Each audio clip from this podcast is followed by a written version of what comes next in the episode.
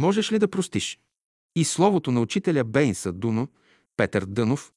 Книгата е съставена от тематично подбрани и подредени в логическа последователност извадки и словото на учителя Бейнса Дуно, Петър Дънов. Живял и работил в България. Съставили Трендафила Бълдевска и Ангел Кирмечиев. Предисловие.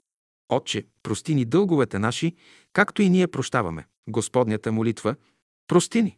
Като види и съзнае погрешките си, човек ще каже като блудния син: прости ме, Отче, и да при теб окъсан и бос, гладен и сиромах.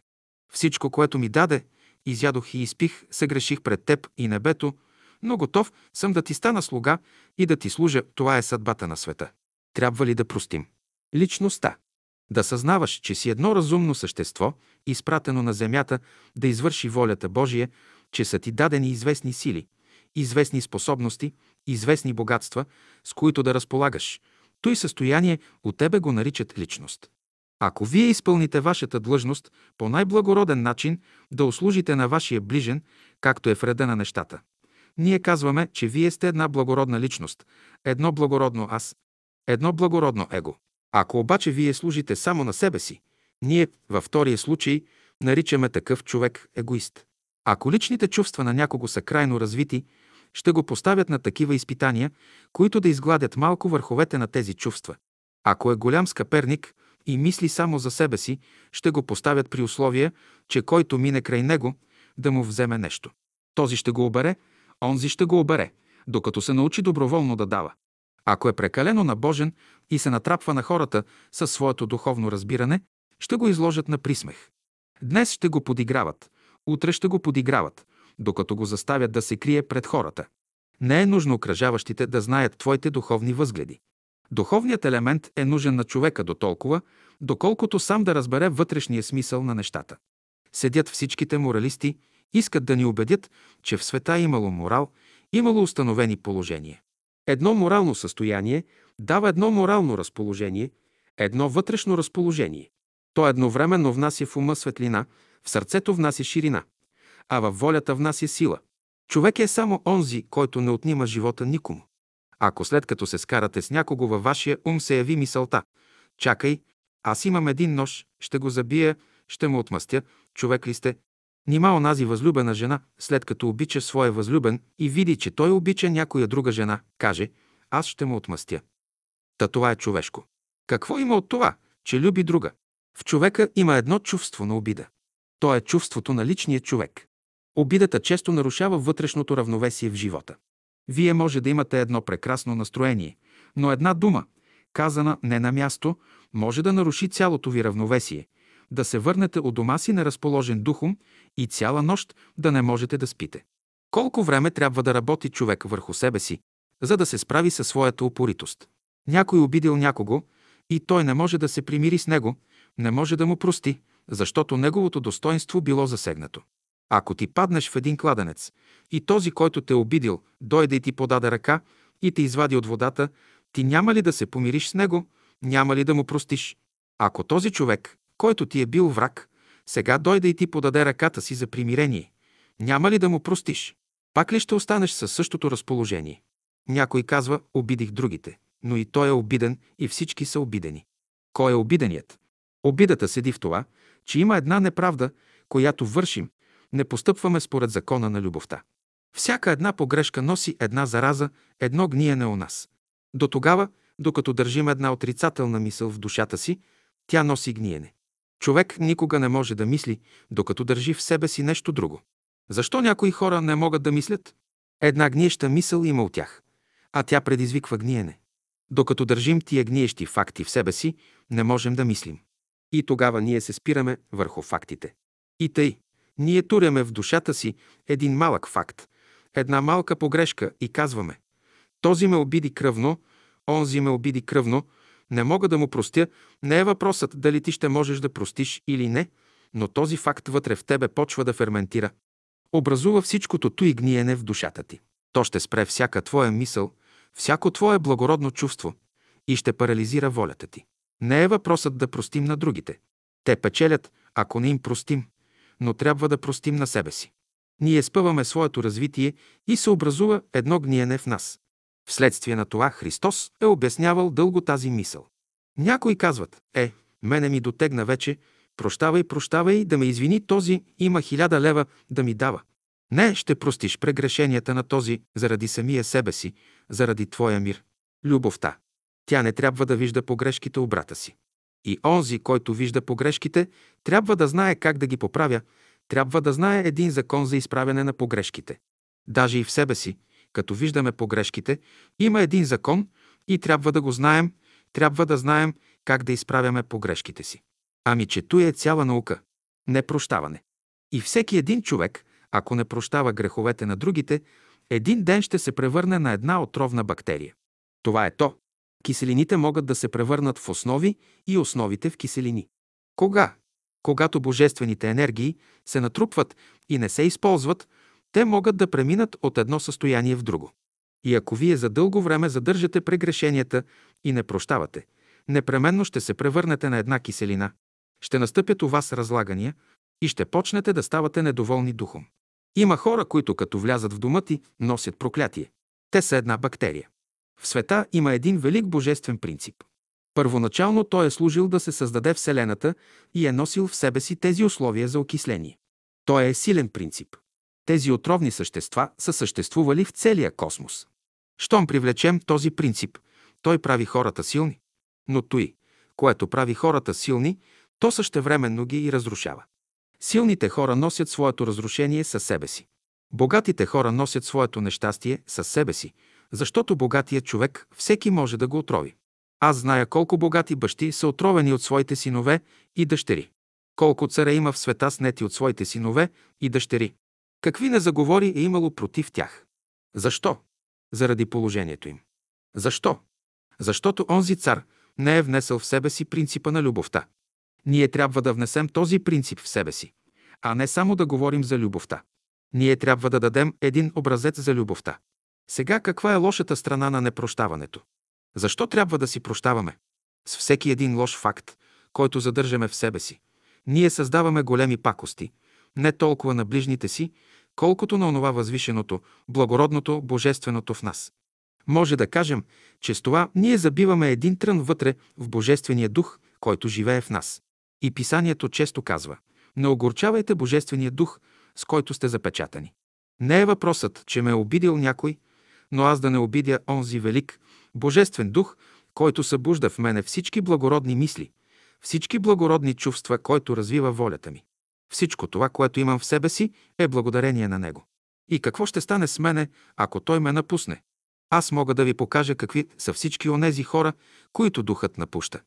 Разправят за Вавилонския цар, че когато го напуснал духът, цели 7 години бил далече от местожителството си и след 7 години се връща пак, като цар. Ако 10 души мразят някого и отправят мисълта си към него, ще му причинят някаква пакост. Длъжниците могат да причиняват някаква пакост на своя кредитор.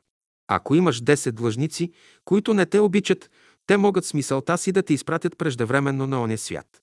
Имаш ли такива длъжници, бъди готов да простиш дълга им, за да ти пожелаят добър живот и дълги дни. Всички хора, изобщо, които имат да дават, всякога говорят за този стих. Да ни се простят греховете. Казват, знаете ли какво се говори там в Отче наш? Трябва да се простят нашите грехове. Но знаете ли защо искат да им простят? Те имат да дават на този една полица, на онзи друга полица. Които имат да дават, все за този стих говорят, а онези, които имат право, които имат да взимат, за тях този стих не съществува. Питаме сега. Когато Христос тури този стих в Писанието, кого имаше предвид, праведните или грешните? Ако вие имате един дух на непростителност в себе си и казвате, няма да му простя. Той ме обиди кръвно. Питам чисто по-търговски. Ако не простиш, какво печелиш? Ако печелиш, добре, не прощавай, но нищо не печелиш.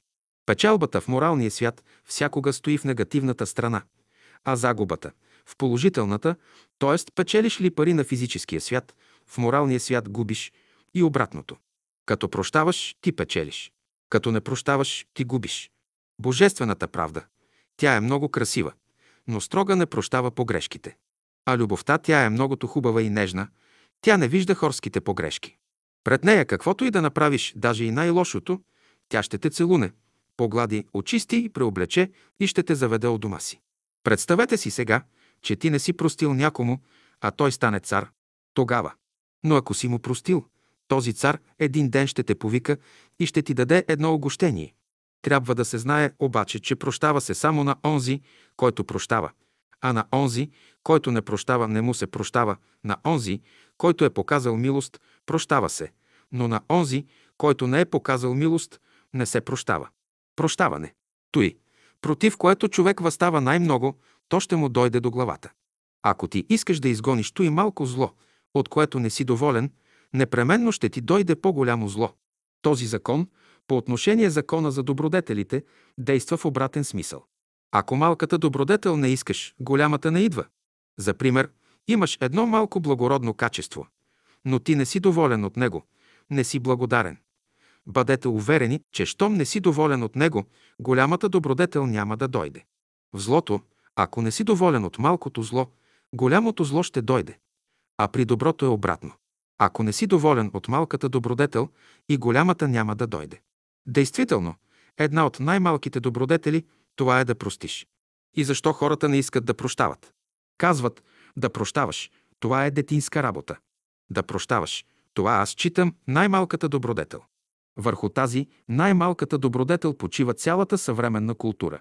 Вътрешното устройство на цялата тази култура почива върху тази прошка на земята, върху тази почва. И плодородието на земята почива върху прошката. Ако съвременните културни хора биха държали една статистика, щяха да забележат един велик закон на причини и последствия. Ще забележат, че всички гладни години, че всички епидемически години се дължат на липсата на тази най-малка добродетел. Липсва ли тя? Веднага идват тези велики катастрофи. Най-първо започват между самото общество, за пример започват между църквите. Вземете сегашните верующи, християнските верующи. Явява се гонение между една и друга църква, коя от тях е на правата страна. Аз наричам права църква само онази, която прилага закона на прощението, прилага любовта. Тя не трябва да вижда погрешките у брата си. И онзи, който вижда погрешките, трябва да знае как да ги поправя, трябва да знае един закон за изправяне на погрешките. Даже и в себе си, като виждаме погрешките, има един закон и трябва да го знаем, трябва да знаем как да изправяме погрешките си. Ами че туй е цяла наука. Значи за благото на своята душа трябва да простим. Когато някой те обижда, той ти дава неизгладен диамант. Ти ще го изгладиш. Когато някой те обиди, как ще му простиш? Достатъчно е да си спомниш за Бога, за да му простиш. Хиляди години човек трябва да се учи, докато се научи да прощава. Онзи, който те обижда, опитва твоята любов. Ако тя е силна, ще запазиш спокойствие. Ще си мислиш за Бога, който е снисходителен. Той прощава, а не да казваш: не искам повече да прощавам, пластичност на душата ти е нужна. Прощаването не проистича от човека. Ще дойде Господ чрез духа и ще каже: ти заради мен това можеш ли да направиш? Защо, ако остане ти да прощаваш, никога няма да простиш? Без духа всякога ще се прилага кармическия закон. Око за око, зъб за зъб. Всякога зад прошката трябва да седи любовта. Само божествената любов може да прощава така. Това не е човешка любов. При сегашната човешка любов, която имаме, той правило не може да се изпълни. Можеш да ореш и да сееш само при благоприятни условия. Може да прощаваме само тогава, когато тази любов, това ново съзнание ни посети. Прощаването е процес, при който човек минава от по-ниско в по-високо състояние. Изкуство е човек да прощава. У Бога прощаването е закон. Бог всякога прощава. На себе си да простиш. Да прощаваш на другите и да ги съдиш е по-лесно, отколкото да прощаваш на себе си и сам да се съдиш. Ако някой вън от тебе греши, ще го наругаеш, ще го набиеш и въпросът ще се свърши. Обаче какво ще правиш със себе си? Сам да се ругаеш не можеш, да се биеш също не можеш. Ако се биеш, ще те боли. Казал си обидна дума на някого. Какво ще правиш, как ще се накажеш и как ще си простиш? Да се биеш не можеш, да си простиш веднага не искаш. Тогава започваш да се разговаряш с онзи в тебе, който греши. Казваш му: моля ти се, бъди внимателен, не се произнасяй бързо за нещата. Нали знаеш, че ти като грешиш и аз страдам. Защо да прощаваме? Нас може да ни утешават, че трябва да простим, че трябва тъй да направим иначе. Но защо трябва да простим? За пример, Вие може да ме слушате, че трябва да си прощавате, без да разбирате закона. Казвам, трябва да си прощавате. Казвате, може ли? Може да си простим, защо не? Защо човек трябва да прощава?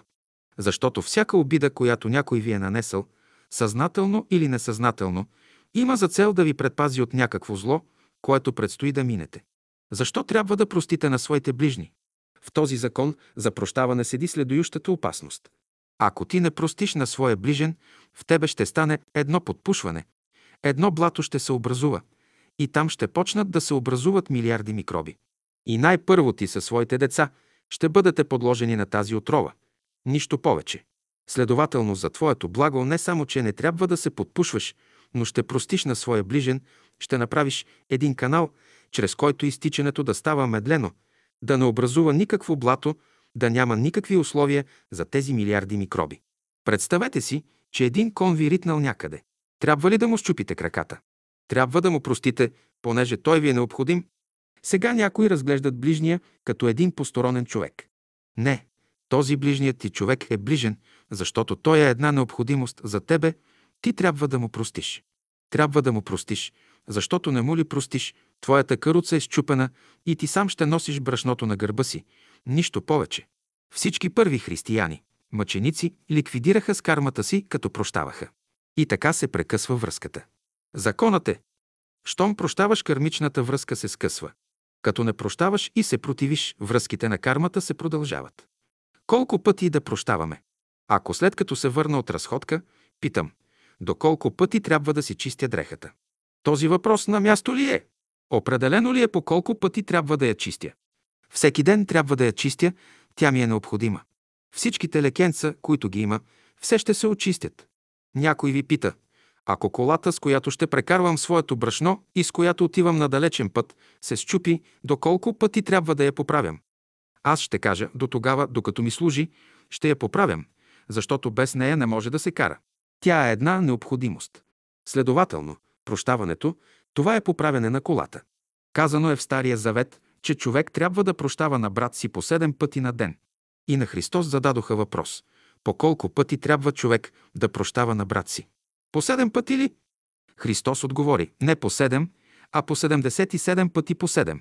Не е лесно човек да търпи, да чака брат си да сгреши 77 пъти по 7, да му прости за направените грешки и след това да има право да се произнесе за новата грешка. Числото 7 е число на съвършенство. Христос му казва до 70 пъти по 7. Защо не му каже 7 по 7 пъти, а тури една нула отзад? Числото 7 без тази нула е число безплодно. Христос казва, ще трябва да се размножаваш. Тази нула представлява любовта. Петър се намери в чудо. Казва, тази математика е много сложна. На 7 места по 70 пъти целият ни живот ще отиде в прощаване.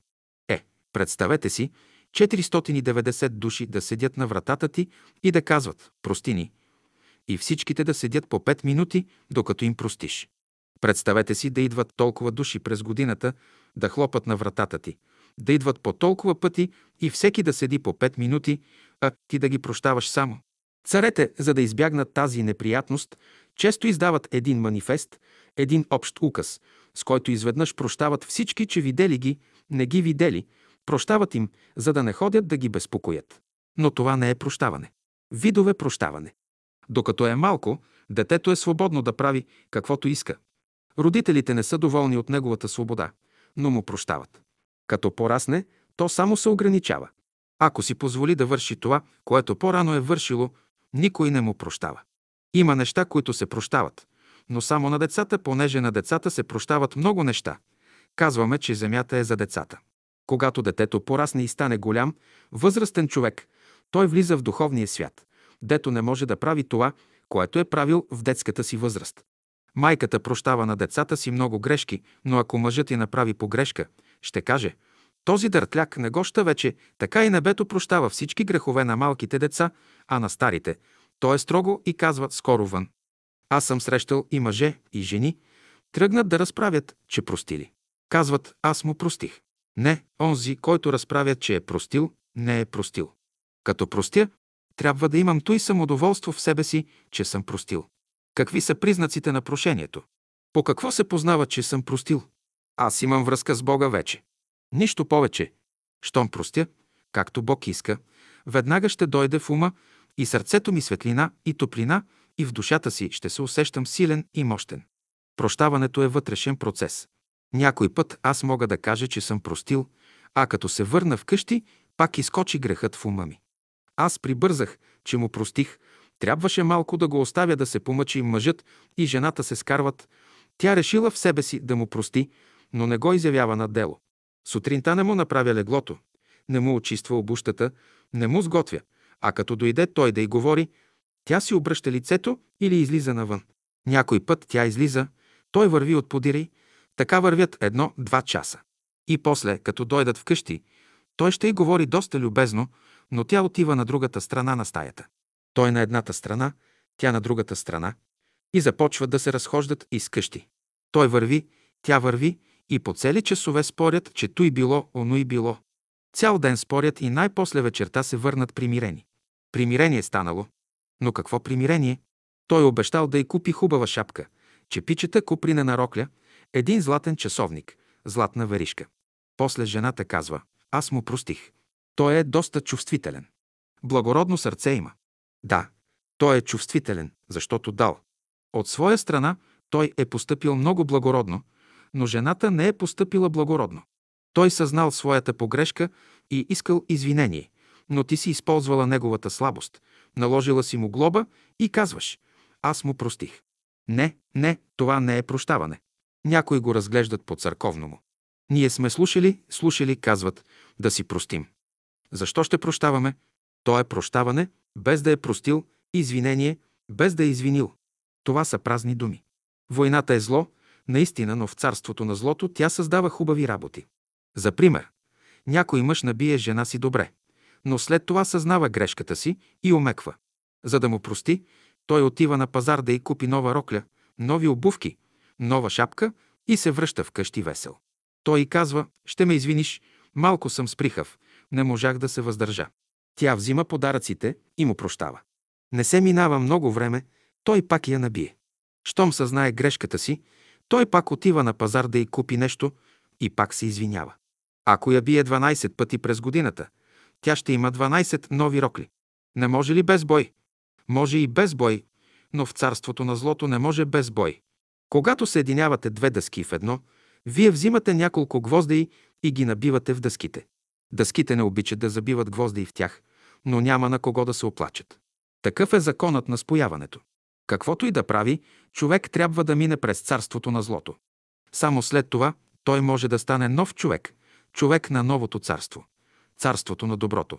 Ако някой път мъжът каже на жена си няколко горчиви думи, жена му, нека седне да му наточи една хубава баница. Защо ми правиш тази баница? За сладките ти думи, а сега какво става? Мъжът каже няколко обидни думи на жена си и на другия ден няма вече готвене. Тя излезе вънка и казва: представете си, моят мъж ме нахука хамалски. Баници ли? Нищо няма да му направя, ще му дам един урок. Не, наточи му една първокачествена баница. Аз съм срещнал досега в България само една българка, наша сестра, която щом дойде нейният възлюбен и я нахука, стане на другия ден рано, наточи му една баница и го гости. Той, след като се наяде, почне да се извинява. Извини, бях малко неразположен духом. Тя тъй ще му угоди. Казва: баница му направих. Казвам: ти постъпваш съобразно Христовото учение. От Сенкевич има един роман за двама рицари, единият от които направил голяма пакост на другия. Лишил го от дъщеря му, отнел имането му и най-после го улавя и ослепява. Зет му поискал да отмъсти вместо него. Успял да хване този рицар в ръцете си, но го погледнал и казал: иди си. Това е подигане на човешкия дух. Има един начин за отмъщение. Ако искаш да отмъстиш на един човек, отмъсти му с любов. Няма по-голямо отмъщение от отмъщението чрез закона на любовта. Ако на един човек отмъстиш с любов, той ще каже: аз се страхувам да отмъстя на този човек. Ако ти отмъстиш на един човек, по който и да е начин, и той за в бъдеще ще ти отмъсти. Какво трябва да правим? Всяко нещо, което Бог е създал и му е вложил живот, вложил му е и своя дух. Пред това същество ние трябва да седим с благоговение. Ние трябва да се научим да прощаваме, защото той разумно прошение ще внесе мир в домовете, мир в обществата. Разумно прошение трябва. То е цяла наука. Аз ви говоря само върху някои твърдения, но има известни методи и начини как да простиш. То е цяло изкуство. Сега ние ще приложим закона на прощаването. Можем ли да простим или не можем? Ще кажете, как ще се научим да прощаваме? Ето как. Имаш някой познат, комуто не можеш да простиш.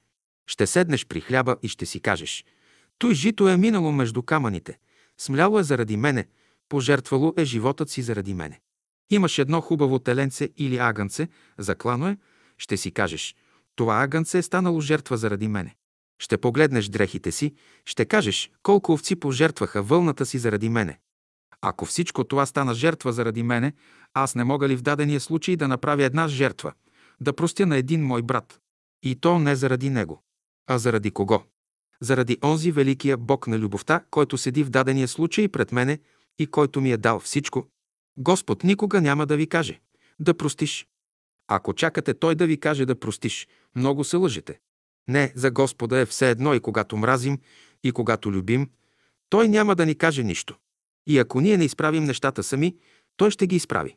Ако ние не простим на време, Той ще вземе този, когото мразим, ще прекара ръката си върху него, ще заличи всичките му язви, ще заличи твоето име от неговия ум и тогава този човек няма да съществува за тебе. Той ще го заличи. Господ ще направи него свободен, но ти ще почувстваш една голяма скръб, ще почувстваш, че си едно нищожно същество в света. Някои казват: Господи, да се махне този, не го искам.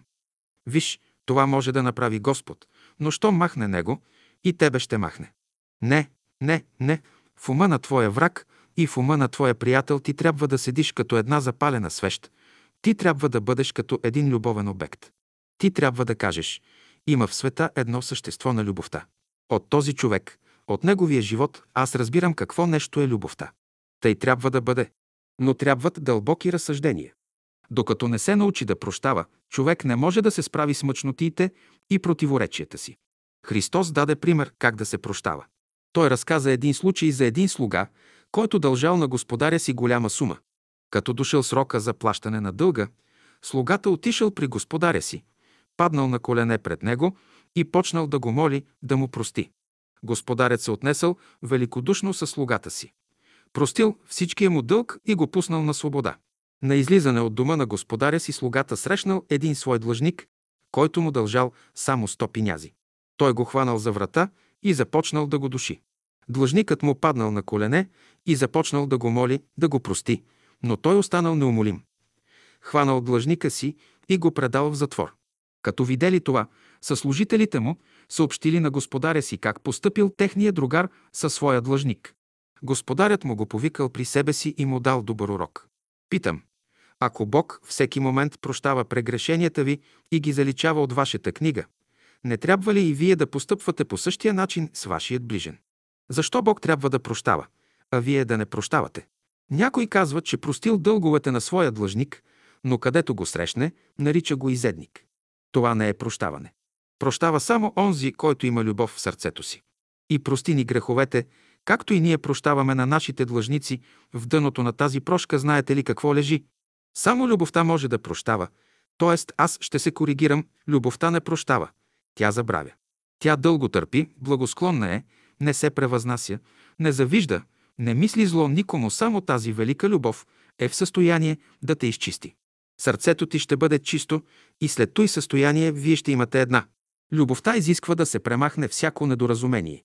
Тя не търпи недоразуменията. Само така ще дойде тя. Този божествен закон е всякога готов. Вие може да направите опита си, както искате. Ако вие простите, трябва да простите в душата си, в себе си, а не само да разгласявате, че сте простили. Да простите, без да разгласявате. В Евангелието се казва: повярвай в Господа Исуса Христа и ще простиш на онези, които са ти съгрешили. Повярвай в Господа Исуса Христа и ще възлюбиш онези, които не обичаш. Повярвай в Господа Исуса Христа и сърцето ти ще бъде милостиво към страдащите. Повярвай в Господа Исуса Христа и ти ще служиш нему, няма да убиваш хората. Повярвай, повярвай, навсякъде се казва това. С тази вяра всичко можеш да направиш. Тя е една положителна вяра. И всички трябва да я приложите, но не само тук. Прощаването е необходимо. Аз искам да се създаде един идеал у вас. Хората никога няма да вярват, освен ако видят всичко на опит. Някои казват новото общество. Какво е новото общество?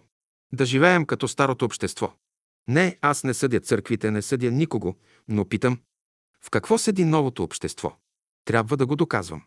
Новото общество седи в това, че ние трябва да прощаваме така, както Бог изисква, а не както хората ни налагат. Ние със закон не може да прощаваме. Тъй както досега сме прощавали, това не е прощаване. И в нас прошката, това е най-малката добродетел, с която ние се занимаваме, тя е най-малкото изкуство. Това нещо няма да се постигне в една година, нито в 2 или в 3 години, нито в цял живот. Изискват се най-малко 100-200 години, докато се научим да прилагаме тази добродетел. Да простиш, това аз наричам най-малкото изкуство. Аз го наричам най-славното нещо. Да простим, то значи да приложим всичката наука и философия на миналото, всички изкуства, всичко това, което ангелите знаят. Това значи да разрешиш най-малката задача в света. Знаете ли какви проблеми са свързани с нея? Като гледам лицата ви, не виждам нито един от вас, който да е простил тъй, както аз искам. Това не е упрек. Не казвам, че не сте добри, но не сте научили това изкуство. Вие сте добри като мене, но не сте научили изкуството да прощавате тъй, както аз разбирам. Виждам един стремеж, виждам малки зачатъци, но той изкуство да прощавате още не сте го научили. Той, което за сега се изисква от нас, то е приложението на Христовото учение, в дадения случай, да изпълним волята Божия, да простим. Но знаете ли колко е трудно да простим? Не е достатъчно само да простиш, но тъй да простиш, че да не помниш, да забравиш всичко, да не остане в душата ти никакво злорадство. Тази обида, която ти е нанесена, на мястото и да посадиш най-хубавите растения. От туй зло да изкараш най-хубавите плодове. Този човек, който те обидил, един ден да го направиш най-добрия си приятел. Ами, че така е. Двама души, които се убиват, които са си направили най-голямото зло, Господ един ден ще ги направи най-добри приятели. Ще им смеси кръвта. Не мислете, че вие можете да се избавите по някакъв начин, да не си простите. Не, по хилядите съчетания, този човек, който ви е направил най-голямото зло, Господ един ден ще го направи ваш брат, ваш господар ще го направи, ваш слуга ще го направи, ще ви постави при всичките възможности и условия да си простите. Ще ви накара да признаете, че този човек, колкото и да е лош, и той си има добри качества. Представете си сега, че ти не си простил някому, а той стане цар, тогава. Но ако си му простил, този цар един ден ще те повика и ще ти даде едно огощение. Сега аз съм между вас. Една заслуга искам от вас да ми отдадете и тя е следната. Като се върна при Господа, да мога да му кажа: Господи, аз научих хората как трябва да прощават. Не само, че ги научих да прощават тъй, както се следва, но им дадох и един пример и по форма, и по същество. Сега вече, Господи, можеш да слезеш на земята, те научиха това изкуство. Че научиха това изкуство, ще познаеш по това, че втори път, като слезеш на земята, няма вече да те разпъват. Сега идваме до въпроса. Ами как трябва да прощаваме? За да прощава човек, той трябва да бъде високо интелигентен, много разумен човек. Съвременните християни казват: нас наука не ни трябва, изкуство не ни трябва. Науката не струва нищо, изкуството не струва нищо. Ние трябва само да се молим на Бога. Аз питам, в какво седи добрата молитва? Молитва, аз разбирам, първото нещо. Като се приближим до Бога, да кажем: Господи, аз се постарах да простя на всички тъй, както ти си ми простил. Това е първият разговор. Вие казвате: аз искам да се разговарям с Христа. Като те срещне Христос, първото нещо, което ще ти каже, е, че не си простил на длъжници. Някои казват: аз прощавам. Не, не тъй. Христос ще ти каже, че ти не си простил тъй, както Той прощава. И ако кажеш най-малката лъжа, току изведнъж Христос ще дрънне със звънеца си, веднага ще дойдат всички онези, на които не си простил, и ще кажат: Господи, не ни е простил. Всички тия, на които не си простил, те са хроми, клосни, сакати, те си носят раните. Христос ще каже: а, братко, хем не си простил, хем знаеш да лъжеш. Откъде иде лъжата? Когато човек не е изпълнил Божия закон, а иска да се покаже правдив пред хората, той ще тури лъжата. И после ще почне да се извинява, че условията били такива, че Господ тъй направил. Не, не са виновни условията, не е виновен Бог. И тогава, като кажеш: Господи, аз простих, всички онези, на които си простил, ще излязат с хубави дрехи пред Господа и ще кажат: да, простил ни е. Като кажеш лъжа, пак ще излязат онези, на които не си простил. И като кажеш истината, пак ще излязат онези, на които си простил. Когато изправят грешка спрямо тебе, ти прости. Това е закон на милосърдието. Аз искам сега във вашия ум да остане една красива идея. Тя е следующата. Аз мога да бъда такъв човек, какъвто Бог иска. И единственото нещо, което аз зная, че Бог го желае, че Бог го изисква от нас, то е да бъдем същества любвеобилни, умни и силни по воля, да творим Неговата добра воля. Примирение. Когато двама души се скарат и не живеят по Бога, и двамата охтикясват и умират. Аз ще ви приведа един пример, един факт, който стана тук, в София, в една фамилия, на която всичките членове бяха здрави. Една госпожица отива да живее в дома им, но се скарват нещо и след това и госпожицата боледува, и госпожата от тази фамилия боледува. Защо боледуват? Защото не искат да си простят. Опасността в съвременното общество е там, че когато се сближите и след това се скарате, вие си създавате едно голямо нещастие и чрез закона на страданието Бог ще ви примири. Зато и когато двама души се скарат, единият непременно ще умре. И за да не умирате, примирете се, целунете се и този ангел веднага ще се върне на небето и ще каже: тия двамата се примириха. Тогава Господ ще отложи решението си. Ако не искате да се примирите, Господ ще каже: доведете ги при мене. Елате тук да се примирите. И затова Господ вика грешните хора горе на небето да се примирят, не ги оставя на земята. Разкаяние. Прощава се само на онзи, който се разкаива. Не можеш да простиш на човек, който не се разкаива. Защо? Защото пак ще повтори същата погрешка. Да научим онова изкуство, че когато ние се разкаем, Бог ни е простил греховете. Той ги направил свой дял. Добре, Бог създал този закон, че когато ние се разкаем, Той ни прощава греховете. Но по същия начин прощаваме ли греховете на нашите длъжници? Ето въпросът, който остава неразрешен. И понеже този въпрос не е разрешен, всичките спорове, той честолюбие, той вътрешно докачение, той разногласие, този дисонанс, който държи злото, се дължи на онази язва вътре в нас, която остава неизлекувана. Помирение. Докато се опознаят, хората ще се карат, ще се помиряват и най-после ще си подадат ръка на вечно приятелство и любов. Не е страшно, когато хората се карат. Страшно е, когато не могат да се помирят. Щом се скарат, те започват дело. Единият по-малко виновен от другия. Съдът решава делото в полза на по-малко виновния и ги заставя да се помирят. Това, което става вън от човека, става и в самия него. Вътрешният съдия разглежда делото и се произнася за вината на спорещите. Щом издаде присъдата, ти непременно трябва да се подчиниш и помириш с брата си. Добре е да се помирявате, но никога след това да не си кажете обидна дума. Силен човек. За да простиш, изисква се силен човек. Да прости, това може да направи само силният човек. Човекът с воля, а да не прости, това и бабите могат. Силен човек е онзи, който прави каквото каже. Ако каже, че може да носи земята на гърба си, трябва да докаже това. Силният прави всичко сам. Той не очаква на чужда помощ. Мнозина могат да му се притекат на помощ, но той не очаква на никого. И като сгреши, той сам поправя грешката си, без да се самоосъжда.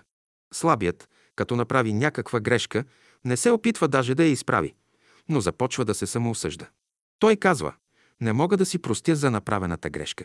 Няма защо да не си прощаваш. Щом си счупил стомната, ще купиш нова. Ще глобиш малко кесията си, но ще изправиш грешката си. Мъчно прощава човек на себе си, но оттам ще започне. Щом прощава на себе си, той може да прощава и на своите ближни. Казвате: силни да заповядваме ли? Не да заповядвате на хората, но да вършите волята Божия. Сега няма да се спирате пред себе си, да се питате: защо трябва да му прощавам греховете? Не, ще се запитате: какво трябва да направя? Ще си отговорите: аз трябва да изхвърля от душата си всичките нечистоти. Иван, Драган, Петко, това са една мъртва кост. Изхвърли парцалите им навън. Ще се изчистиш от всички нечистоти. Нека силният да си е силен, но неговата сила да е подхвасена с любов. Тази сила да бъде в защита на слабите. И всички ние трябва да подкрепяме слабите и немощните. Ето една формула, която вие може да приложите, без да станете мекушави. Ако вие мислите да прощавате на хората, непременно ще станете меки. Но ако вие мислите, че Бог ще трябва да живее в душата ви, затова трябва да се чистите, прощаването в този случай има смисъл. Съвременните окултисти казват, че който има виделина, той има магнетизъм, такъв човек е мек, отстъпчив, у него има любов и той скоро прощава. Тук се излага един закон. И прости ни дълговете наши, както и ние прощаваме на нашите длъжници. Защо трябва да простим? Вънка от това, че трябва да бъдем милостиви, прощаването си има причини. Човек, за да бъде милостив, трябва да прости. Тъй е казал Господ. Някой път човек не само на хората трябва да прости, но и на себе си. А знаете ли колко е мъчно? Аз турям своята най-малка максима. Прав човек е този, който знае да прощава. Нищо повече. Това е първата формула на новото учение. Кой е правоверен? Онзи, който може да прощава от всичкото си сърце, от всичкия си ум, от всичката си душа, от всичката си сила и който може да изпълнява волята Божия. Който може да прощава. Това е велико нещо. Новата култура. Защо Христос дойде на земята? Да научи хората в приложение на тази велика наука да прощават. И първата фаза на бъдещата култура, аз я наричам култура на прошката. Прошка към всички, любов към всички, и към малки, и към големи. Благодарете, че разумността е влязла във вас и вие можете и вече да се върнете при баща си и да кажете: Отче, прости ме, сгреших пред теб, но научих великия закон, че на всеки се отдава заслуженото. Петър запита Христа: по този път ли, тъй ли да прощаваме? По 7 пъти ли да прощаваме? По 7 пъти и значи да имаме подарък златни часовници. Казва Христос: трябва да прощавате 70 пъти по 7, и то без часовници. Прощението изключва всички тези работи. Това е новата култура, която човечеството трябва да възприеме. И Петър пита Христа: по колко пъти, Господи, да прощаваме? По 7 пъти ли? Не, казва Христос.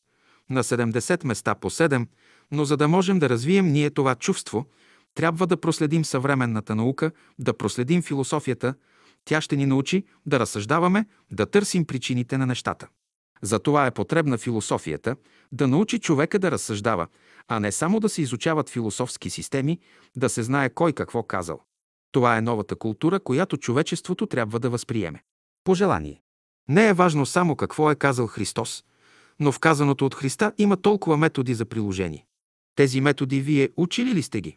От сега нататък трябва да се учите да ги прилагате. В съвременното общество съществуват много заблуждения, които спъват хората в тяхното развитие. За пример казват: времето ще поправи нещата. Това е първото заблуждение. Второто заблуждение – Бог ще оправи нещата и света. Третото заблуждение – за в бъдеще, когато ние се развием, когато станем силни и богати, тогава ще оправим света. Това са все заблуждения. Значи Бог досега не си е оправил работите, че за в бъдеще ще ги оправя. Божиите работи абсолютно са оправени. Бог няма какво сега да ги оправя. Времето пък, то има съвсем друго предназначение. Времето не е създадено да оправя живота. Времето само хроникира нещата, то е една справочна книга. Като отидеш при времето, то ще ти каже: Господине, преди толкова и толкова хиляди години ти направи тази погрешка. То е справочна книга. Ние казваме: времето ще изправи живота, Господ ще изправи живота. Не, нито Господ ще изправи живота, нито времето ще изправи живота, а ти ще си кажеш: аз ще изправя живота си съобразно Божиите закони. Аз зная какво иска Господ от мене. Всеки ден трябва да туряте в ума си тази мисъл. Щом някой сгреши, Господ му казва: покажи любовта си. В какво ще покажем ние своята любов? Има 2 начина. Аз съм правил много опити и съм дошъл до следующото заключение. Всяко насилие, всеки лош поглед, всяко лошо чувство, всяко желание да убиеш, всички тези неща са негативни и не носят нищо добро в света. Даже и един светия, даже и един благороден човек, ако употребят едно насилническо средство, то е в техен ущърб. Онзи, който е поставен на това насилие, той може да се ползва, но онзи, който прилага насилието, нищо не се ползва. Зато и много по-добре е да бъдем индиферентни, но с търпение да издържаме погрешките на един свой брат. Не трябва да се наказва, но трябва да му се каже нещо. Ще го повикам, ще му разправя приятелски, разумно, всички причини и последствия от тази негова погрешка. Желая ви сега да приложите в живота си закона на любовта, като закон за всеопрощаване. Правете опити в името на любовта да простите на всички, както Бог прощава греховете на хората, така и те трябва да прощавате и своите грехове, и греховете на ближните си. Само така може да се запази великата хармония в живота. В името на истината, ние сме длъжни да говорим само той, което сме опитали. Казват, че християнството било идеално учение. Аз вярвам, че е идеално, но Христовата вяра ти приложи ли я? До сега не съм я приложил, но за в бъдеще ще я приложа, колкото е била голяма вероятността в миналото да я приложим, толкова е голяма и за в бъдеще. Същият закон е уравновесяване при прощаване. Кажи, прости им, Господи, те не знаят какво правят. Ако омразата те посети, кажи, сестро, аз те обичам, прощавам ти за всички твои прояви, такова е твоето естество.